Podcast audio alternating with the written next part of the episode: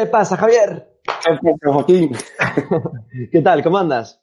Pues muy bien, ya eh, la cosa en el curso parece que se va normalizando dentro de lo raro que es esto, pero cada vez me siento ya más cómodo. Hoy hemos estado dando ya unos primeros pasos para trabajar con, con algunas herramientas digitales. En fin, se va animando la cosa. Ya los chiquillos están un poquito más contentos en clase, que venían un poquillo asustados, Joaquín. ¿A ti no te ha pasado eso? Además, yo este año que estoy con los pequeños, pues imagínate, se tienen que adaptar a una nueva realidad, no solo de cambio de etapa, sino a, qué año, ¿no? A qué curso se tienen que adaptar, al curso del COVID. Y la verdad es que ha sido un comienzo bastante duro, pero bueno, mmm, nos vamos adaptando poco a poco. Eh, Javi, ¿sabes quién viene hoy? Hoy tenemos una pedazo de entrevista que tenía muchísimas ganas de hacer, que fue otra de las entrevistas que tenía muchas ganas de hacer desde la primera temporada pero mira, nos ha cogido esta pausa aquí y hoy por fin vamos a entrevistar a este pedazo de profe. ¿Sabes quién es? Por supuesto, es el profe Ramón. Para los seguidores de para profes que nos estén viendo o escuchando, no sé si lo sabréis, pero él es muy popular en redes sociales, sobre todo en Twitter, ¿verdad, Javi? Sí, además muy conocido eh, porque eh, está muy especializado en, en, aplicar la gamificación, le da formaciones a otros profesores sobre gamificación, le interesa también todo lo relacionado con la evaluación y precisamente relacionado con la evaluación están sus otras notas, que le preguntaremos sobre, esa, sobre esas otras notas. Bueno, Javi, pues mm, no perdemos más tiempo, ¿nos vamos para adentro? Venga, eh, esa entrevista con el profe Ramón que empiece ya. Ideas para profes. Ideas para profes.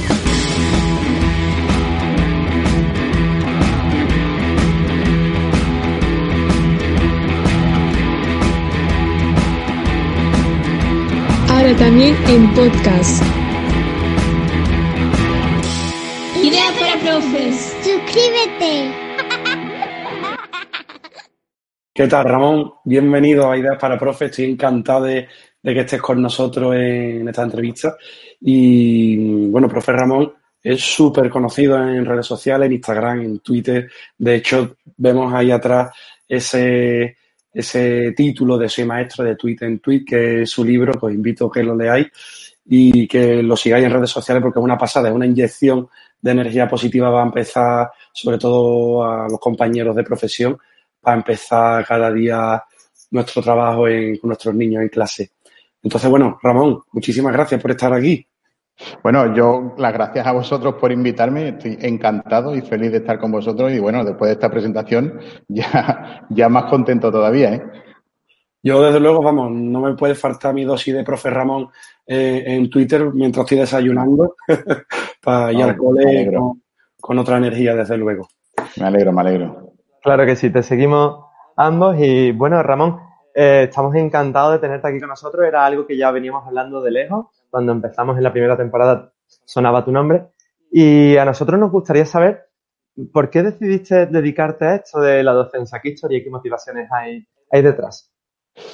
Pues mira, eh, yo vengo del mundo del deporte y siempre, siempre, siempre he hecho baloncesto. Yo creo que nací con una pelota de baloncesto en las manos y soy un enamorado de ese deporte. Entonces, bueno, mi objetivo en la vida era llegar a, jugar al baloncesto a nivel profesional, ¿no? Y me veía, pues, eh, pegándome mis triples en la NBA, como cualquier crío a su edad, ¿no? Y bueno, eh, es cierto que tuve suerte y sí que pude disfrutar un par de años de, de la vida profesional del baloncesto, no en la NBA, pero pude disfrutarlo, me he pegado toda mi vida jugando al baloncesto, entrenando muy duro y creo que eh, eso ya forma parte de mí para siempre, pero la historia viene en que eh, hubo un día, eh, año 1998, yo era todavía un, un crío y me propusieron ayudar a entrenar a un equipo alevín, a un equipo de, de, de, quinto y sexto de primaria.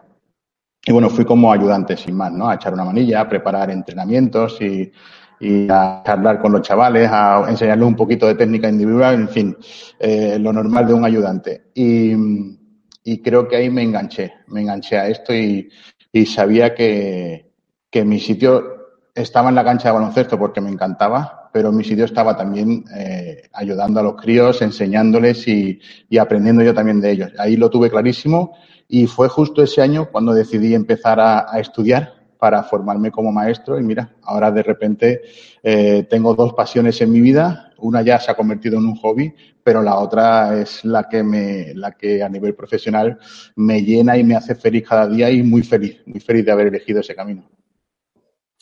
Bueno, Ramón, vamos, tenemos eso en común, lo del baloncesto, porque yo también estuve eh, haciendo mis pinitos en el, equipo de baloncesto de, de mi barrio y, la verdad que, que, es una pasada ese deporte, debería de ser deporte rey, ¿verdad? Bueno, para, para los que nos gusta es el deporte rey, desde luego. Eh, Ramón, hemos coincidido porque el profe Ramón también es, formador de profesores, que creo que precisamente este tipo de, de profes están implicados con, este, con esta labor eh, deberían de formar a otros profes también. Entonces, bueno, hemos coincidido en un par de sitios y te escuché una frase, no sé si fue en Córdoba o en Madrid, que dijiste, gamificar no es jugar. Entonces, sí que eso te conoce muchísimo por, por, la gamificación, por la aplicación de metodologías activas. Eh, pero bueno, me gustaría que, que, nos explicase a los que están, los, los que van a oír esta, esta, entrevista, qué es gamificar.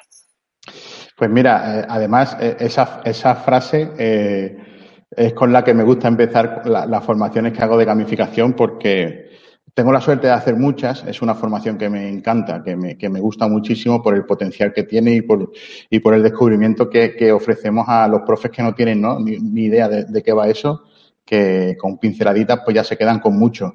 Y sí, me gusta empezar eh, advirtiendo de que gamificar no es jugar, porque aunque después tiene mucho componente lúdico y el juego está muy presente en muchas sesiones de la gamificación, pero gamificar es algo que es muy serio, que es muy complejo y yo no sé si, si hago bien o no, pero a mí me gusta ser eh, realista y ser sincero y las, las programaciones en las que hay gamificación son de las más complejas de realizar, sin duda alguna. O sea, si ya de por sí nos han complicado mucho el tema de las programaciones, eh, hacer una, una gamificación eh, con una pro programación potente y, y cumpliendo con todos nuestros estándares, con las competencias, es algo muy complicado, pero que una vez que lo haces, eh, se convierte en un proyecto potentísimo. Sí. Eh, a ver, gamificar es... La formación más cortita que hago de esto son ocho horas. O sea que explicaros aquí, explicaros aquí en un minuto, yo diría, así por resumir a, a, la, a una barbaridad, que Gamificar es eh, convertir un proceso de aprendizaje, tener mi objetivo y un objetivo didáctico y convertir ese proceso, de aprendizaje desde que empezamos hasta que el niño ya adquiere ese conocimiento, convertir todo ese pack en un juego. Y cuando yo consigo convertir todo ese pack en un juego y a través de normas, eh, estrategias, dinámicas, actividades, soy capaz de conseguir que ese niño aprenda eso que yo quería desde el principio, ese objetivo, pues entonces sí que he conseguido hacer una gamificación. Pero es convertir el proceso entero en un, en un juego, en un reto para ellos.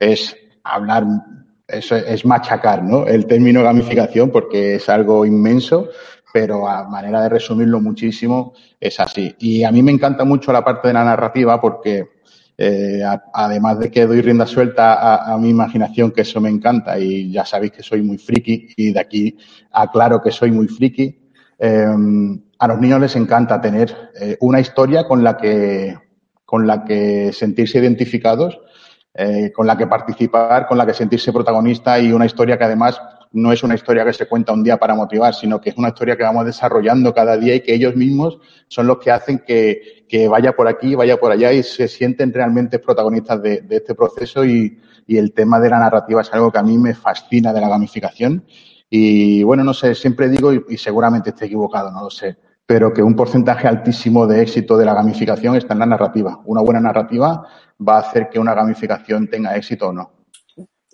Claro, claro se me viene a la, a la mente el libro de eh, Gramática de Fantasía de Gianni Rodari, del arte de contar historia y lo importante que es. Lo leí hace oh, poco sí, y, sí, sí. y es esencial para crear es, una narrativa, una buena sí, historia. Estoy, estoy, convencido y los maestros tenemos mucho de contadores de historia. Yo creo que, que nuestras explicaciones en clase están llenas de historia y al final lo que, que, lo que se queda en los niños es, es, esa historia y esa manera en la que conseguimos entrelazar estos contenidos que ellos tienen que aprender y de alguna manera hacerlo significativo, hacerlo atractivo para ellos. Yo creo que es, esto es un arte, esto de, de, enseñar y a mí me encanta, ¿no? Hacer todo esto. Claro que sí, Ramón. Yo, por mi parte, también estoy utilizando muchísimo, sobre todo este año en el, que estamos tan limitados en el aula, estoy utilizando muchísimo la narración. Estoy en un curso de los pequeñitos, estoy en primero de primaria y entonces para enseñarle las letras y demás tiro mucho de esa historia que crean en Letrilandia, pero le voy dando rienda suelta, como tú dices, a la imaginación y voy creando la historia con ellos y ellos lo, lo, lo disfrutan muchísimo, ¿verdad? Y lo hacen eh, suyo. Exactamente, lo hacen suyo. Bueno, eh, retomando el tema este de la gamificación, escuché a comienzos del confinamiento una charla educativa donde se hablaba de, de la importancia que tiene conocer la dinámica del juego si realmente queremos gamificar. Y me llamó mucho la atención eh, el tema de, de, los roles en los alumnos. Sí. Eh, esto de los roles, ¿cómo va? ¿Tenemos que conocer previamente la personalidad de los alumnos para poderle asignar un rol a cada uno? Eh, eh, creo que sí. O sea, yo, yo soy de la opinión de que mientras mejor conozcamos a nuestro alumnado, no solo para, para plantear una gamificación, sino para cualquier cosa, mientras mejor seamos capaces de conocerlos, más, más, provecho podemos sacar de nuestras clases, más podemos personalizar el aprendizaje a cada uno de ellos, más podemos eh, adaptar el aprendizaje a la necesidad real y particular de cada uno, pero en concreto en el mundo de la gamificación, eh, cuando hablamos de jugadores, porque ya en la gamificación eh, nuestros alumnos se convierten en jugadores, en gamers, eh, sabéis que hay cuatro, ¿no? Hay cuatro tipos de jugadores. para saber en qué grupo tengo que colocar o en qué perfil tengo que colocar a cada uno de los niños es muy importante conocerlos saber sus gustos, sus preferencias, sus preferencias, su manera de interactuar con los demás, dónde se va a encontrar más a gusto. Y conociendo mejor a cada uno de mis alumnos sabré si, si su perfil tira más a ser un killer o a ser un socializador o a ser y cuando tengo ya toda mi clase, pues sé que tengo cinco killers, que tengo cuatro socializadores, que tengo X, pues seré capaz de formar grupos para esa gamificación, porque a mí, además la gamificación me gusta hacerla, uh, trabajar en cooperativo, creo que tiene un, un, sentido mucho más, más profundo de esto. Entonces, sabiendo eh, qué es lo que tengo yo en mi clase, podré hacer grupos eh, que estén mucho mejor repartidos, mucho, mucho más nivelados, ¿no? Porque si metes en un mismo grupo a cuatro killers, eh, van, van a bombardear al resto de los grupos, ¿no? Pues eso, repartir bien. Y para eso sí que es cierto que hay que conocer muy, muy bien al alumnado. Eh, Ramón, se habla, se habla muchísimo eh, sobre gamificación. A mí me da un poco de vértigo tirarme a ese tipo de, a esa piscina, ¿no? A ese tipo de, de metodología, porque lo veo eso, lo veo muy complejo, pero sí que se puede hacer a muchos niveles no se puede gamificar a muchos niveles, al menos yo así lo entiendo, con, con narrativas más cortitas. Eh, pero mm, así en esencia, ¿qué beneficio reporta, qué beneficio eh, tiene para, para el aprendizaje este tipo de experiencia? Pues mira, yo te voy a contar y, y, voy a poner ejemplos con el caso más cercano y más y más actual que son los, el alumnado que tengo ahora, ¿no? Estoy en un quinto de primaria y llevamos un mesecito de cole y nosotros empezamos, eh, estamos desarrollando la, gamificación que publiqué hace tiempo de COVID-19 Game Over. Y además de que nos está resultando algo muy rico y muy, y, no lo sé, es que es, muy rico en todos los aspectos, ahora contaré algunas cosas, pero me encanta la manera en la que ellos se han involucrado porque lo hemos metido todo en, en temática Wakanda. Nuestra clase no es quinto, eh, es Wakanda y tenemos un saludo. Y, y lo prim el primero que se tiene que creer la película eres tú. O sea, yo como, yo como profe de, de quinto eh, soy el primero que tengo que estar en la película y tengo que creérmela. Entonces, a mí me apetece saludar a mi, a mi alumnado haciendo el gesto de Wakanda Forever y ahora son ellos los que pasan por delante y me lo hacen. Y son ellos los que entran en clase y no entran en quinto A, entran en Wakanda. Y tenemos nuestras normas de Wakanda y en clase somos los guerreros, los panteras negras, somos los guerreros. O sea que ellos son los que se meten en el juego. Cuando alguien me dice, oye, eh, la gamificación guay, pero por los, los pequeñajos que se meten, que, me, que entran al trapo y tal, cuidado, ¿eh? Quinto y sexto y en secundaria una gamificación bien planteada tiene un potencial enorme. Entonces, ¿yo qué estoy viendo? Estoy viendo niños que desde el primer día eh, se sienten identificados con su clase, eh, tienen un sentimiento de fidelidad, tienen unas ganas de, de venir, de estar aquí, de seguir su película, de, de, de, a ver qué conseguimos hoy. Tenemos el alejómetro que al final del día, el alejómetro del virus termina, tiene que terminar entre el 90 y el 100% alejado del virus para que eso eh, cuente como puntos y saber que hemos hecho las cosas bien, hemos, hemos respetado las normas de, del protocolo. Y bueno, ellos vienen pendientes de eso y en toda esta movida, en toda esta dinámica, trabajan muchísimo, se esfuerzan muchísimo, eh, están súper atentos. Eh, no lo sé, me están dando una versión muy, muy buena de todos ellos, en, cada uno a, a, su ritmo, cada uno a su, a su medida, pero me están dando su mejor versión y yo creo que esto, esta gamificación, tiene, tiene mucho que ver en, en, en, en, la, en esta mejor versión que estoy encontrando de los niños, porque vienen a, vienen a disfrutar, pero también saben que vienen a aprender, vienen a esforzarse, pero todo tiene un sentido. Y ellos le encuentran sentido a todo en, en todo esto. Voy a conseguir puntos, voy a conseguir recompensas, todo esto se va, se va a traducir en algo. Eh, yo comentaba ayer con un compañero que, cuando llega, por ejemplo, el, el, delicado tema de las divisiones entre dos cifras y tres cifras, eh, a mí hace unos años una, una, alumna me hizo una pregunta crítica. Eh, profe, bien, ya lo he entendido, pero ¿esto para qué me sirve a mí? Y claro, en esa pregunta de esto para qué me sirve a mí, es cierto que hay ciertos contenidos curriculares que está bien que aprendan, pero que a lo mejor sentido, sentido para ellos es complicado que les encuentren. Y después tú te pones a repasar tu vida. Yo que tengo 41 años, eh, hay contenidos que ya no volví a tratar el resto de mi vida, porque a lo mejor esa división entre tres cifras me la puede hacer una calculadora. Entonces, está bien que lo aprendan, por supuesto, pero como ellos a lo mejor no entienden eh, qué sentido tiene todo esto, el hecho de que una gamificación hace que aprender eso, ponerlo en práctica, desarrollarlo, te pueda beneficiar con alguna recompensa, con algún punto, no solo para ti, sino para tu clase, saber que puedes beneficiar a tus compañeros, pues ya es una manera de encontrar un sentido a estos contenidos que son un poquito más feotes. Mm. Y que esa pregunta, ¿y esto para qué sirve? Ahora claro, claro. Entre esa y la de, si esto va para nota, ¿eh? esas dos también. Oye, Ramón, me, me, interesa ahora, ya que has nombrado lo de secundaria, eh, ¿se podría gamificar en bachillerato, es, ya que es una etapa que está tan orientada a una cosa que es selectividad? Yo he, bachill yo, yo, yo he bachillerato, iba a decir, yo he gamificado en, en tercer curso del grado de, de primaria de infantil en la universidad. O sea que sí. Evidentemente. Y además entraron al trapo como los críos, ¿eh?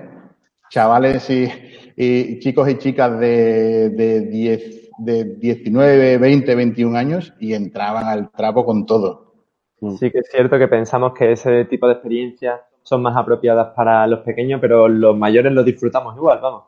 Eh, ahora mismo, si hiciésemos un curso, lo que no queremos es que nos den eh, la tabarra con una clase magistral y que nosotros nos tengan en un segundo plano y desde luego que cuenten con nosotros y que nos hagan partícipes de, de la clase, eso es siempre una, una, buena noticia para los alumnos.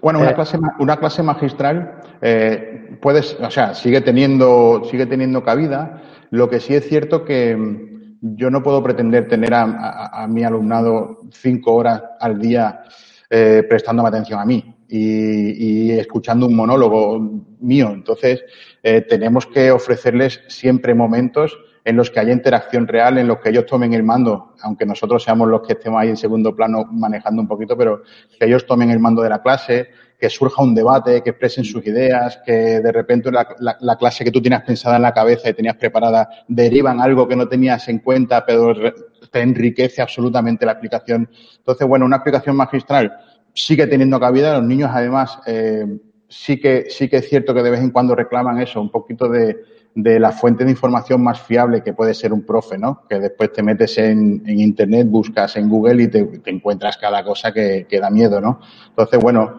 eh, sí puede tener cabida, evidentemente, todos la usamos, ¿no? Es imposible estar cinco horas gamificando o trabajando con PBL, pero sí es cierto que, que, tenemos que dar muchos momentos a nuestro alumnado de interactuar, de que se sientan partícipes, de que se sientan protagonistas, de que, de que ellos tomen la batuta. Y es, es que eso es bueno no solo para ellos, sino, también para nosotros, porque vamos a sacar, como os decía antes, vamos a sacar la mejor versión de ellos porque se va a encontrar en un ambiente eh, en el que son escuchados, en el que son tenidos en cuenta, en el que sus ideas se valoran. O sea que, que creo que eso es fundamental. Claro que sí, dejando ese tema a un lado, eh, antes hemos dicho que, gamificar no es jugar. Yo también he oído que gamificar es una cosa muy seria, el juego es una cosa muy seria. Y bueno, la evaluación también es, algo bastante serio, ¿verdad? Al menos la que versa sobre la, evolución real del aprendizaje de nuestro alumnado. Eh, ¿Tú esbozaste algo parecido con tus otras notas? Cuéntanos, ¿qué es esto de, de las otras notas, Ramón? Pues mira, las otras notas fueron eh, fueron quizás la respuesta a, un sentimiento, a un estado en el que yo estaba que me sentía en deuda con mi alumnado, porque eh, sí, llegaba el boletín de notas, eh, yo siempre he sido generoso en las observaciones, creo que es algo que cada vez se fomenta más, ¿no? que los docentes son más generosos en las observaciones personales con, con su alumnado, pero al fin y al cabo el crío va a lo que va y la familia suele ir a lo que, a lo que va también el crío, que es al número. Y en un boletín pues se encuentran con 9, 10, 11 eh, números diferentes que al final los etiquetan y que les ponen ese corsé de, de bueno, este niño es de 6. Y, y, además es que muchas veces cuando nos traspasan información porque cambian de curso o viene un niño de otro centro, eh, es, un recurso muy, muy usado ese de decirte eso, ¿no? Este niño es de 6, este niño es de, de 10.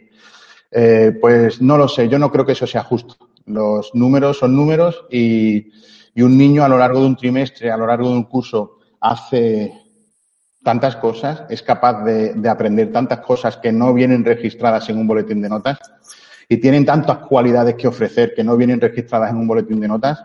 Que bueno, el boletín de notas está ahí, hay que darlo. Yo, sinceramente, sinceramente, opinión muy personal mía, creo que al menos en primaria eh, las notas no, no, no, tendrían ni que existir. Yo creo que no nos hace ninguna falta, ni a ellos tampoco, el tener la obsesión a, a un numerito, porque al final es eso, ¿no? La, la pregunta de siempre, ¿esto va para nota?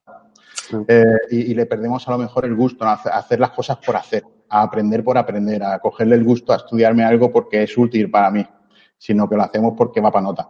Entonces, bueno, en, en este, este, estado en el que yo estaba, que me encontraba como en deuda con ellos porque creía que cada vez que entregábamos un boletín no era del todo justo, eh, entendía que necesitaba ofrecerles eh, un boletín alternativo en el que todas esas cualidades que no venían en el otro boletín, pues estuviesen, y además estuviesen con sobresaliente. Eh, creo sinceramente que todos nuestros alumnos son sobresalientes en muchas cosas, muchas sí. cosas, y muchas de ellas quizás ni las conozcamos. Y no está de más, creo, el esforzarnos por conocerles un pelín, por conocer esas cualidades que tienen, que a lo mejor no pueden desarrollar con, con tanta tranquilidad en el cole, y, y, darles la recompensa que se merecen a ese esfuerzo. Eh, os podría poner ejemplos como, eh, como Elena, una cría que, que le empezó a gustar dibujar eh, cómic de manga y, y, profe, yo voy a dibujar manga, yo quiero aprender a dibujar manga. Digo, venga, pues vamos a ponernos. Y entonces le propuse el reto. ¿No tienes un curso para sacar sobresaliente en dibujante de manga? ¿eh?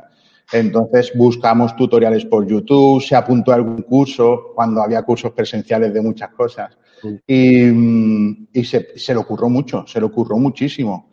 Eh, de hecho, hacía esquemas de naturales eh, y, y, ponía dibujitos en plan manga y, y salió una cosa súper chula. Y claro, evidentemente, cuando llegaron las notas, ella tuvo su eh, dibujante de manga sobresaliente. Y como eso, muchas más cosas, ¿no? Ayuda a sus compañeros, eh, gente que es muy generosa, que se da a los compañeros, que, que, se ofrece, que reparte sus cosas si hace falta, que se cae un boli, es el primero que se tira al suelo para dárselo al compañero que se le ha caído que, que hace una labor increíble de, de, grupo, de piña, y de repente nos encontramos que a lo mejor ese niño pues no pasa del 5, no pasa del 6 en, en, la, en, las materias, porque, porque no, ¿por qué no? Y bueno, pues me parece que, bueno, es, su nota es un 5, un 6 en muchas materias, pero va a ser sobresaliente y va a constar así eh, por la ayuda que presta a sus compañeros todos los días. Y, y, bueno, si eso además viene firmado por su tutor y con el sello del cole, eh, al final es un, un, boletín oficial como el otro y, claro. y, y, puede tener el mismo peso que el otro.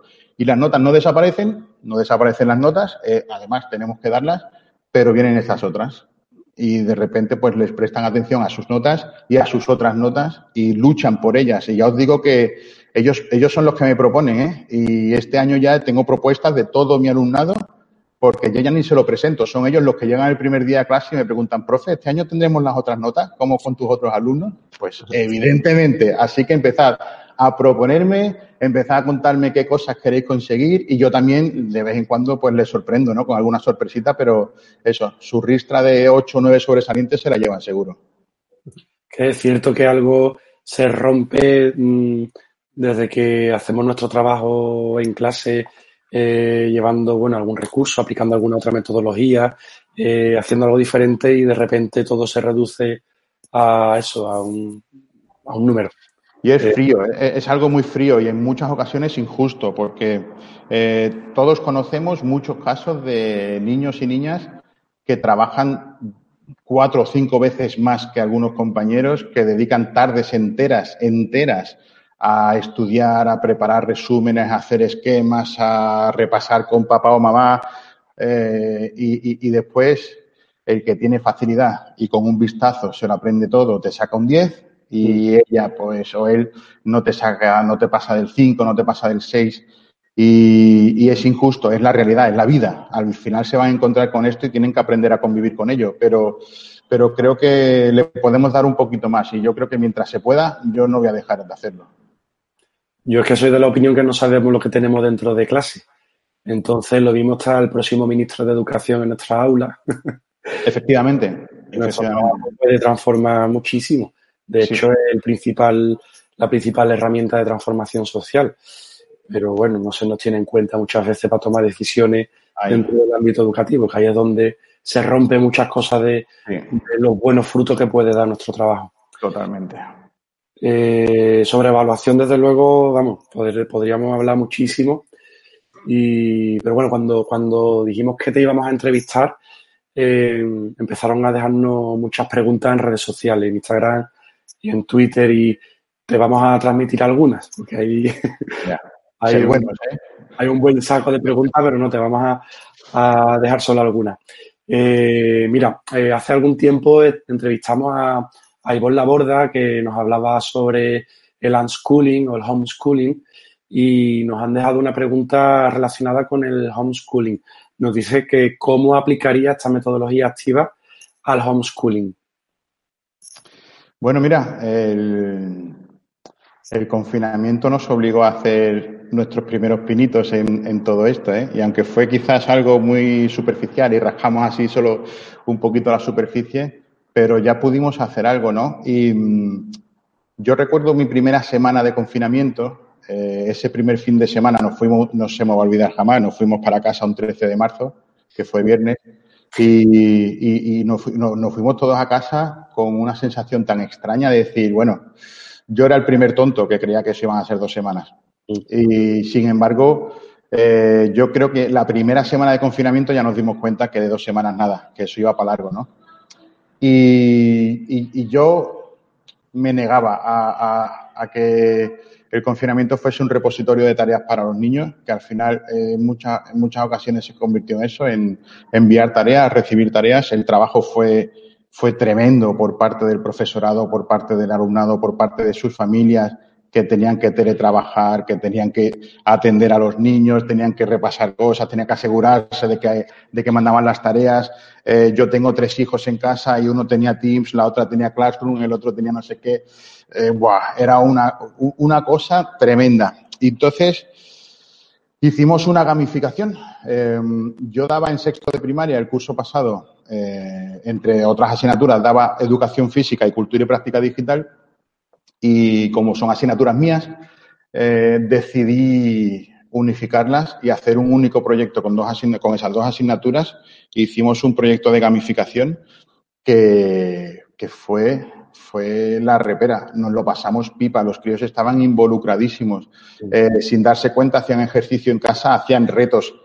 Pero vamos, era para colgarlo en YouTube porque habríamos tenido millones de visitas, cosas chulísimas que hacían y además trabajaban aspectos de tecnología, de identidad digital, de seguridad en la red, de, de, de compartir datos, de trabajar en cooperativo, cada uno desde su casa con sus dispositivos y fue algo súper enriquecedor. Y hicimos una gamificación de casi tres meses, de casi tres meses. Fue absolutamente delicioso, fue una pasada. Cómo se involucraron, cómo consiguieron convertir eh, ese, eso tan, tan duro que vivimos todos en algo bonito. Para ellos fue un recuerdo bonito, porque además todo esto terminó en un portfolio que hicieron con PowerPoint, en el que cada diapositiva era uno de los retos que habíamos hecho durante, durante el proyecto. Y al final, claro, terminó un PowerPoint con 18 20 diapositivas y en, ellas, en esas diapositivas había audios, había vídeos, había fotos, había retos que habían hecho fotografías.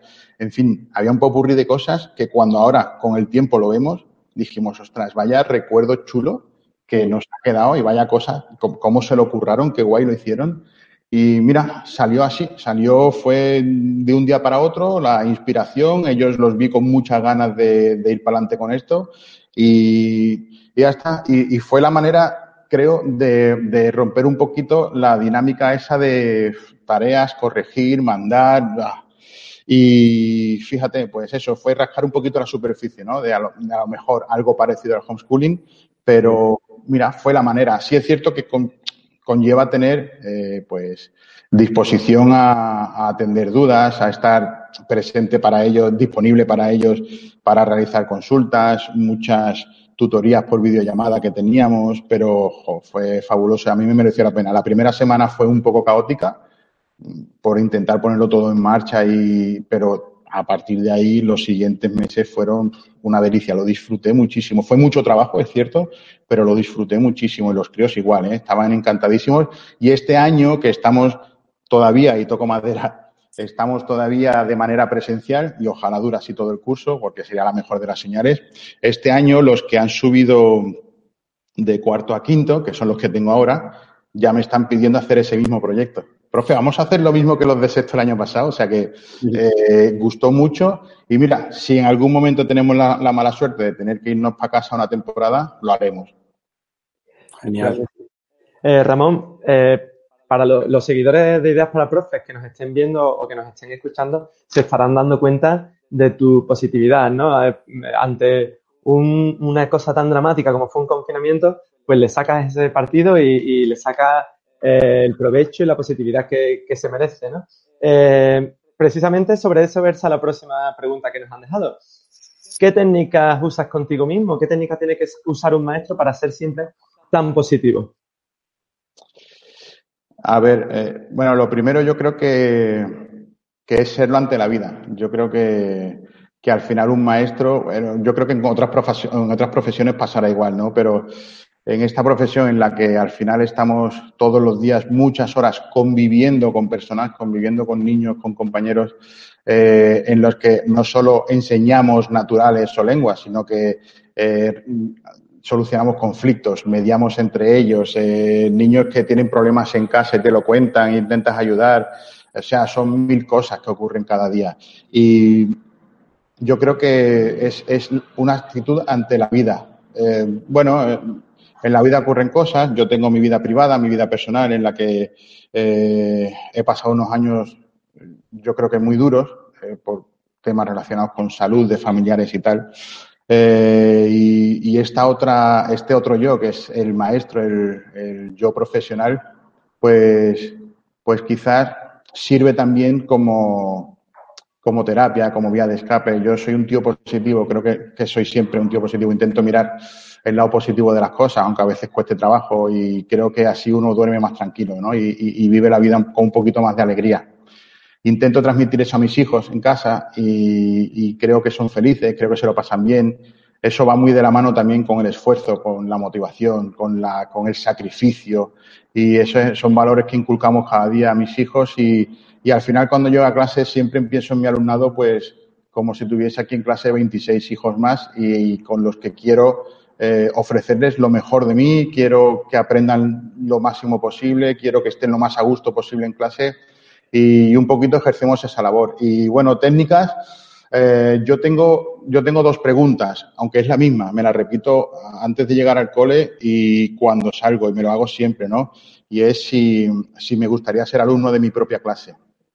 Y me la hago viniendo al cole todos los días, os lo prometo que lo hago todos los días, a veces en voz alta para que mis hijos me escuchen y, y cuando salgo igual, me hago la pregunta y repaso el día, repaso cómo ha sido y, intento ponerme en el sitio de mi alumnado, intento verme a mí a través de ese espejo y ver las cosas que hacemos y intentar ver si ha merecido la pena venir ese día al cole.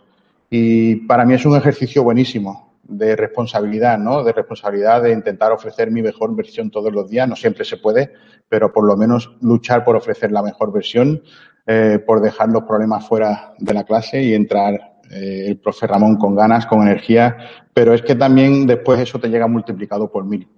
Eh, yo, a mí no me ha fallado nunca, ¿eh? ¿eh? Llevo 19 años en esto, 20 voy a hacer el próximo año y cada día que pasa tengo más ilusión por venir al cole, no sé, seré un tío raro, pero me ocurre. Y es entrar por la puerta de clase y si yo desprendo energía, si yo desprendo buen rollo, si yo me lo paso bien, si yo disfruto enseñando, si las explicaciones son entretenidas, después eso te llega de vuelta. O sea, te llega de vuelta en forma de esfuerzo, en forma de, sacrificio, en forma de cariño, en forma de fidelidad.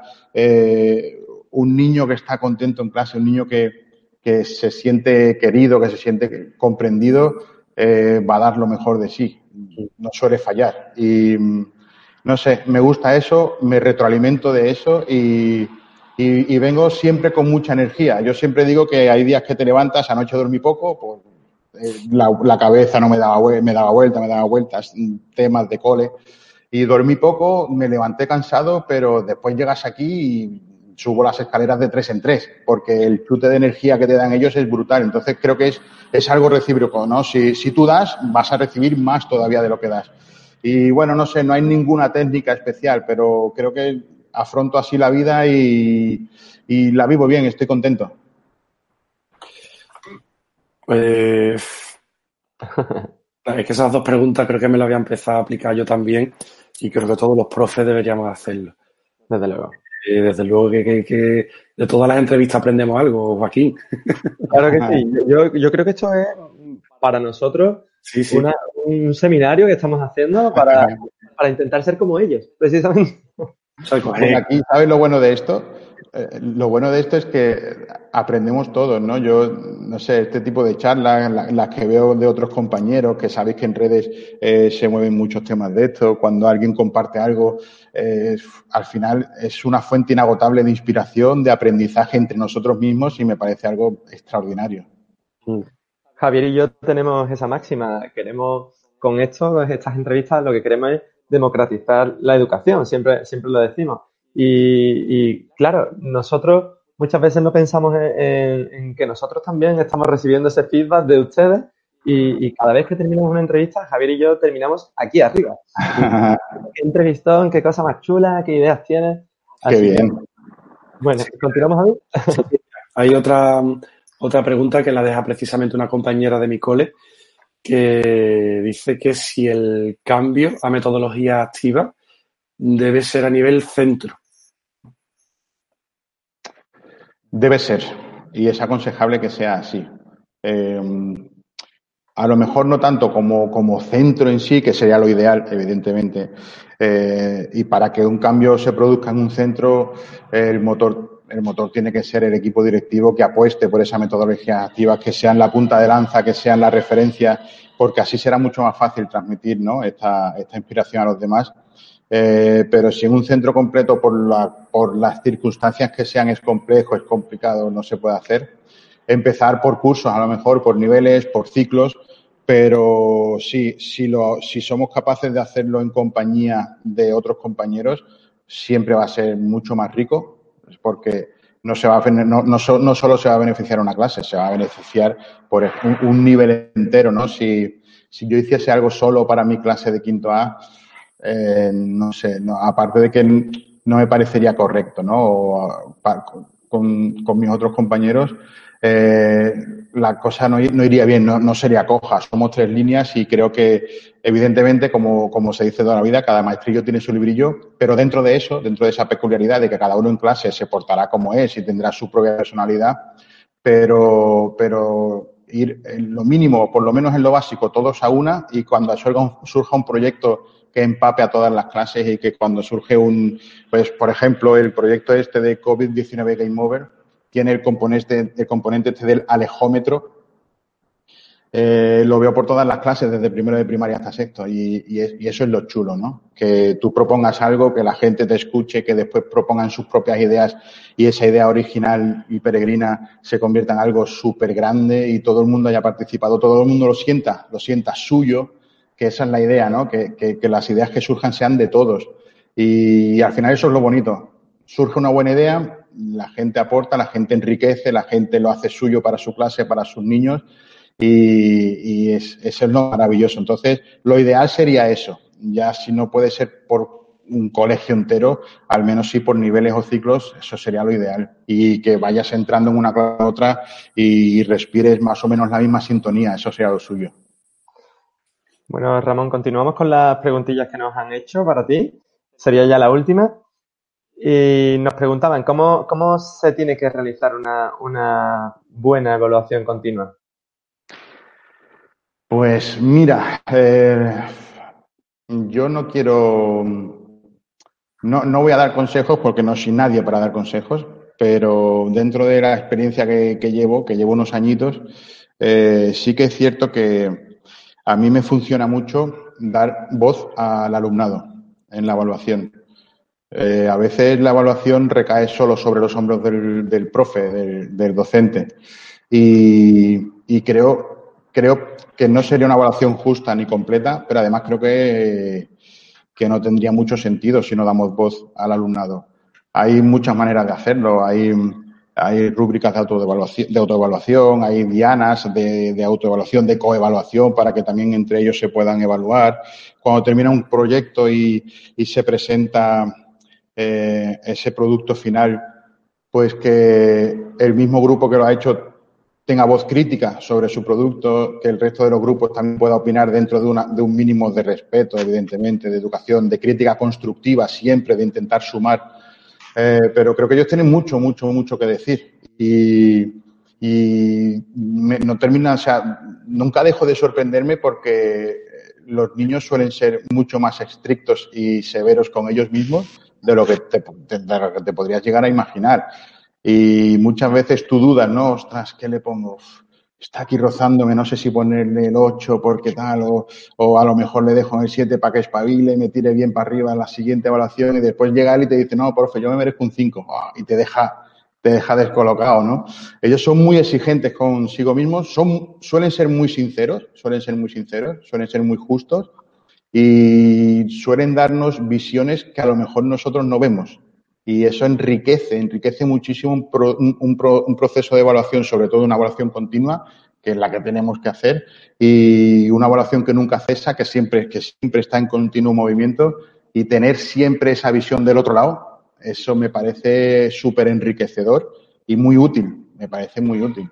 Y a la hora de evaluar, eso, eh, intentar llegar a todo eso que no se llega, intentar que sea una evaluación muy completa, que sea una evaluación justa con ellos, que sea una evaluación constructiva, es decir, que cuando les llegue ese boletín mmm, les sirva para recapacitar, les sirva para reflexionar, no, no, no solo que sea, no, no, evidentemente, no que sea un palo, que sea un, un jarro de agua fría, que a lo mejor en ciertas ocasiones puede hacer falta, pero sobre todo en primaria, que sea una evaluación constructiva, que les ayude a sumar, que les ayude a tirar para adelante, que, que sea un momento en el que, en el que sean capaces de ver sus debilidades, de ver dónde hay que apretar, pero también de ver todo lo que hacen bien y que se les valora y que tienen muchas cualidades y creo que pues un balance de, lo uno y de lo otro. A todos nos gusta recibir una palmadita en la espalda cuando lo hacemos bien y, y creo que es justo hacerlo con ellos también.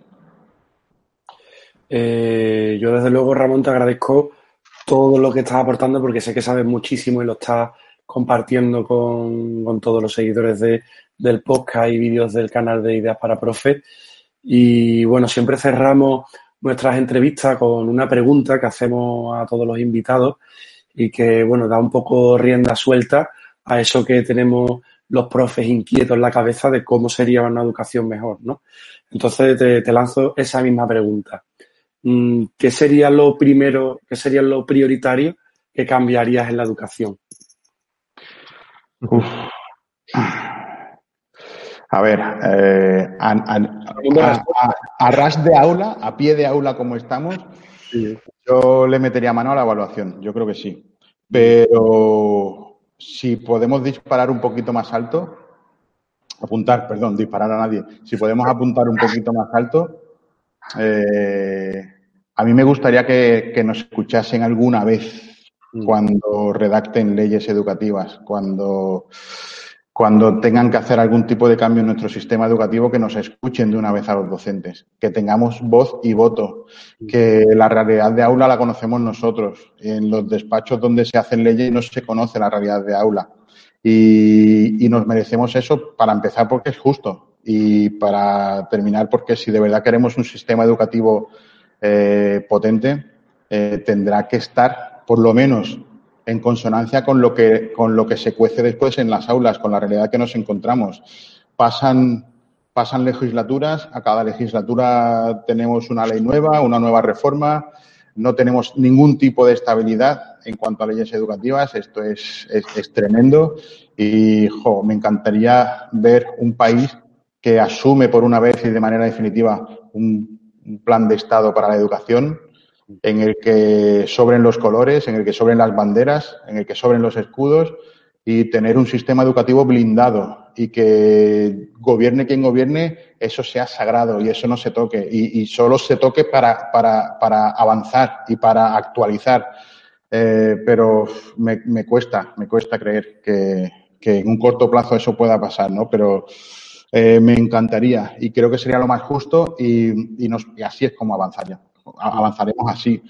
Eh, si nuestro camino es eh, enfrentarnos siempre al que, al que está delante, eh, así no avanzamos. Así no avanzamos. Tenemos que intentar mirar todos de frente, pensar en nuestro futuro, que al final es nuestro futuro lo que nos jugamos. Y nuestro futuro está en las aulas. Y nuestro futuro lo tengo yo cara a cara todos los días, igual que ustedes. Mm. Y pensemos en ellos, pensemos en lo mejor para ellos y quizás lo mejor sería eso, ¿no? Un buen, un buen plan de Estado para la educación que fuese sagrado, que estuviese blindado. Y bueno, me quedo con eso, creo. Yo también. y, esperamos que llegue. Ya lo hemos hablado bastante a otras personas, ¿verdad, Javi? Sí, sí, sí. Es que se habla de, democracia, se habla de educación democrática, de educar para.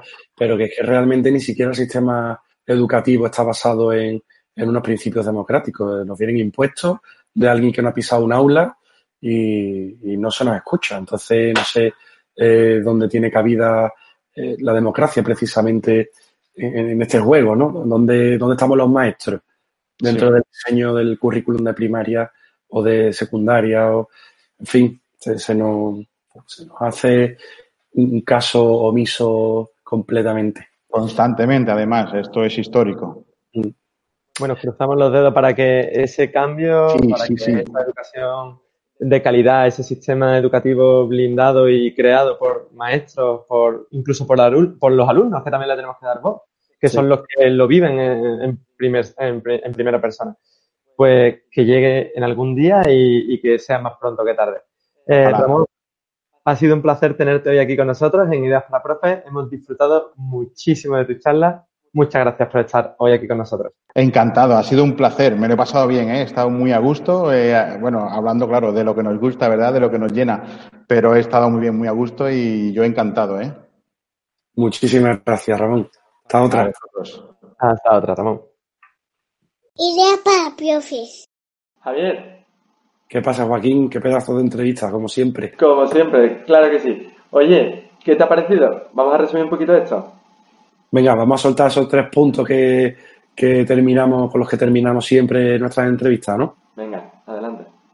Mira, eh, he visto al profe Ramón eh, soltar esa frase de gamificar no es jugar y además se, mete eh, en el papel y, la verdad que es que da, gusto escucharlo hablar porque es que te monta en una de sus charlas te, te hace entrar en esa, en esa narrativa realmente. Entonces me quedo con uno de, uno de esos puntos sería pues precisamente esta frase, ¿no? Que hemos hablado sobre gamificar y gamificar no es jugar. Es, un, es una metodología muy compleja que implica muchísimos puntos, pero que puede hacer que los alumnos den su mejor versión. Y eso es muy importante. Luego hay otro punto con, que coincide con, con otros invitados, que precisamente es que decía el profe Ramón, que los boletines de calificaciones no deberían de existir al menos en la etapa de primaria, que hay aspectos en los que nuestros alumnos son sobresalientes y no lo sabemos y deberíamos de descubrirlo y decirlo también. Y por último, le hemos preguntado, eh, a raíz de, de, una participación de un seguidor de Ideas para Profe en redes sociales, qué técnica utiliza para ir con esa inyección de energía positiva eh, al cole, ¿no? Y nos decía que se hace dos preguntas. Y dice que cuando va de camino al cole se pregunta, ¿me gustaría ser alumno de mi propia clase? Y que cuando sale se pregunta, ¿ha merecido la pena venir al cole? Entonces yo creo que eso eh, hace precisamente que nos mostremos más positivos eh, para, para, nuestros alumnos, para hacer que nuestros alumnos también disfruten y, y sientan esa energía positiva. ¿no? Yo desde luego mm, creo que hablar de tú a tú con un, con un profe eh, que, que mm, hace estas cosas en clase, creo que tenemos mucho que aprender de él, nosotros y, todos los profes que nos escuchan. Desde luego, de cada invitado sacamos cosas bastante buenas, eh, ideas bastante innovadoras y bastante potentes para llevar a cabo en nuestra clase. Y el profe Ramón no nos ha dado una, nos ha dado un montón y yo pienso aplicarme lo de las otras notas, yo personalmente me lo aplico. Eso Mm. creo que es necesario mm, a un nivel extremo. Tenemos que empezar a evaluar a los chicos como lo que son, como individuos eh, en desarrollo eh, y futuros ciudadanos que tienen sus propias habilidades y que son mucho más que un número. Y ya nos lo ha dicho el profesor Ramón, muchas veces hablamos de los chicos como, ah, este chico es de 6 o este chico es de 10. Pero oye, que son mucho más. Sí, desde luego esas etiquetas en clase que, que muchas veces pasa de un año a otro realmente son muy dañinas, porque habrá algo más cambiante que un niño, que desde el, pensamos que un niño va a ser exactamente igual de los 6 a los 12 años, lógicamente va cambiando y además muchas veces los cambios son, son radicales, son radicales de un mes a otro, de una semana a otra, de un día a otro. Entonces debemos de eliminar esas etiquetas de, de nuestras aulas y empezar a observar más, ¿verdad? Pues Eh, eso, Javier. Muy importante que nos sigan en redes sociales. Ha participado muchísima gente para proponer preguntas para esta, para esta entrevista y tienen que seguirnos en redes sociales, en Instagram, en Twitter, Facebook y también suscribirse al canal de YouTube y podcast en Evox, Spotify, SoundCloud. eh, SoundCloud, Apple Pod. Estamos en todos lados. Estamos en todos lados. Que no nos escuchas porque no quiere. Desde luego. Pues aquí nos vemos en la siguiente entrevista, ¿no? Nos vemos para la siguiente entrevista, Javi. Hasta luego. Un abrazo.